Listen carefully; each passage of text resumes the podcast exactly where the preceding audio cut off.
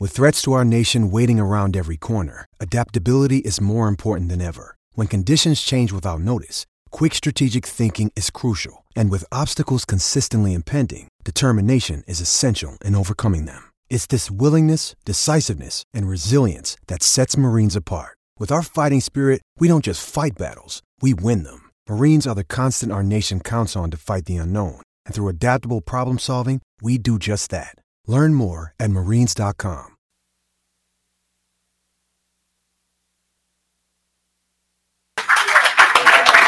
Hi, welcome back. It's the Justin Brayton Shootout Weekend, uh, part of the Riverside Raceway uh, events, and we appreciate Justin Brayton joining us here from his home in uh, in beautiful uh, North Carolina, Charlotte, North Carolina to be exact, and uh, also the best of the Midwest weekend as well with Cody Gilmore and company.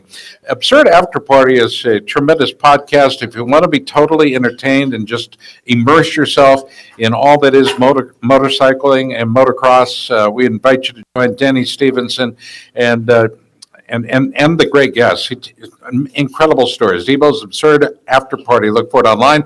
Also, Pit Pass, wherever you get your podcast. You can look for us as well. 16 years and counting. They haven't kicked us off the air yet. Part of the Evergreen podcast system, also from the iHeart Studios in Des Moines, Iowa. Scott Casper with you. Denny, um, this is your opportunity, I think. Just go one on one, if you would, with. Uh, with Justin because it's not too often we get to talk with a guy who's absolutely climbed the ranks uh, of some very talented folks, but has just represented us very well. And you heard uh, Gilly talk about this that he goes to foreign countries and knows how to race no matter where he goes. Yeah, um, that is such a cool thing. You know, what is your favorite country you've been to? It's a, it's a very cliche question, but you know, we get to only hit so many, and a lot of times I, I realized that for a few times all I was seeing was the airport and hotel and, and arena, not actually getting to go out there and, and see what was what was going on in, in the world. Um, besides that, what, what's where'd you get your best cup? Because I, I love those European cups. I mean, the, the world. I, I have like a third one that I hang in my middle of my house and put lights on it. Yeah, the cups are awesome. I mean, the trophies over there are incredible, and um, uh, I would say my favorite country is Australia. It's it's kind of like a second home right now, right? I mean, it really is. Yeah, we spend a few months of the year there, and um, it's it's so similar to the U.S., but then it's so much different. If that makes sense, mainly because the, there's no language barrier. Uh, it's a it's a beach country, so basically everyone lives on the beach. Uh, the people are so nice; they they really like Americans. Where when you go to Europe, uh, if you ask somebody where a coffee shop is, you may not be able to understand them or if they hear your voice or your your accent or the way you talk, it's like uh, it's that way, and there, it's just a field that way. so um, I, I, would say Australia, but I cherish each and every one of my trips. Um, just a few years ago, uh, going back to the whole pressure thing and and all that, I, I basically made a decision: either I'm done racing, I'm gonna retire from racing and, and be done, or I create my own program and do supercross because that's what I enjoy. Motocross to me it's awesome when you're in it. It's a grind. And now, basically, I was 31 years old or something at the time. Like, I want to create my own program to where I race supercross around the world because there's so many supercrosses really that I'd never been to. And uh, I'm friends with a lot of the promoters. And so that helps a lot with relationships over the years. But, um, and that's what I did. And Australia, uh, Geneva. I think I'm the only one to ever win uh, the Paris overall, the Geneva You overall. You were king of Bercy then, right? I- Yep, I was king of Bercy. Did you ever, uh, Prince? Uh, they didn't have that. There was only king. Only kings. I remember there was a few times Yeah. when Bowman had. Yeah, one. 125, Yeah, I believe, and 250s, 250 when yeah. they had it at the time. Yep. Um, so yeah, I was. I've been. Uh, I believe all three European races in the same year. I won. Uh, I'm the most or all-time uh, race winner or record for being king of Geneva. I won it for the fifth time last year. I was tied with Damn. uh, Villemin and Marvin Musquin, and I beat him last year. So that's pretty cool. And honestly, to see them names on those trophies, like It's- it's amazing. It's RJ, it's Wardy, it's uh, Bayle, probably Bradshaw, yeah. Bayle, McGrath. It's like, and Bercy to have my name on that forever, that's super special. And then to win, uh, the first ever to win three in a row in Australia, which that's super cool. And in Australia, I get to take my family, so I cherish those moments. I mean, at one point, my daughter. How far around the country of of Australia, like where you're, where you're trans or center or living, like how far are your trips to each round? Uh, the furthest trip is like a three-hour flight. That's pretty nice. Yeah, and and that's only one. We can drive to two of them, and then the other like two-hour flights. How many rounds is it? It's only five rounds. One of the rounds is in New Zealand this year.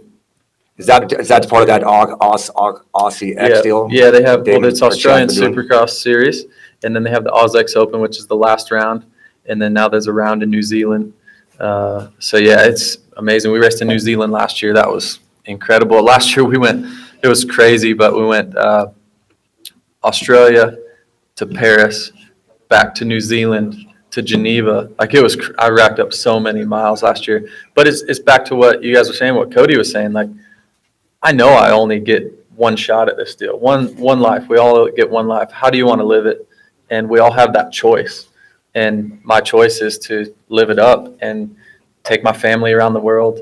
And my daughter's been to Australia. This will be her fourth time going. At one point, she had spent more time in Australia than she had in the U.S. And that's amazing. I mean, that's Which the is pretty memories, cool, yeah, yeah. And she went to school. She went to a preschool last year in Australia, and Does she have an accent? She started to actually. I, I remember I would go Yeah, to, we go to she Loretta's for a week and then Oklahoma for a week in Ponca and we'd come back with like a twang in your voice. Yeah, I, I, a funny story about that. I was sitting in, in a barber shop getting my haircut, and my daughter was with me, and she said, um, my daughter said, "Daddy, I gotta go potty." I was like, "Okay, we can." And the lady that's coming, out, she just starts busting up laughing. She's like, "Did she just say she wants to go party?"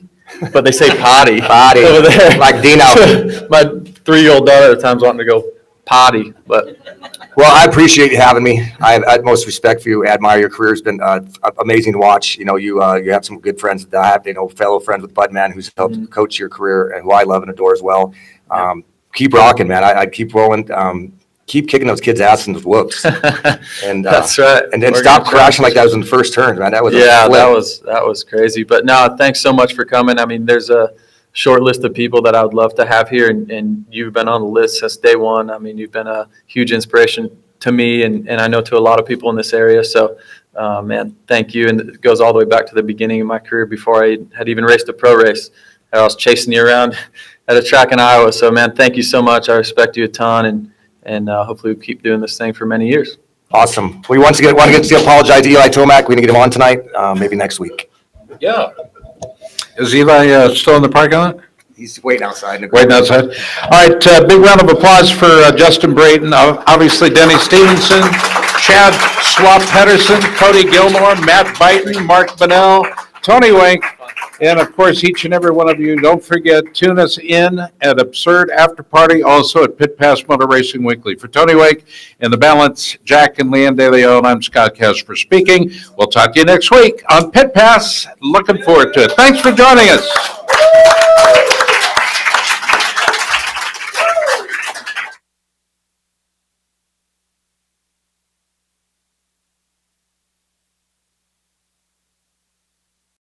This is the story of the one. As a maintenance engineer, he hears things differently. To the untrained ear, everything on his shop floor might sound fine, but he can hear gears grinding or a belt slipping. So he steps in to fix the problem at hand before it gets out of hand. And he knows Grainger's got the right product he needs to get the job done, which is music to his ears. Call, click Grainger.com, or just stop by. Grainger, for the ones who get it done.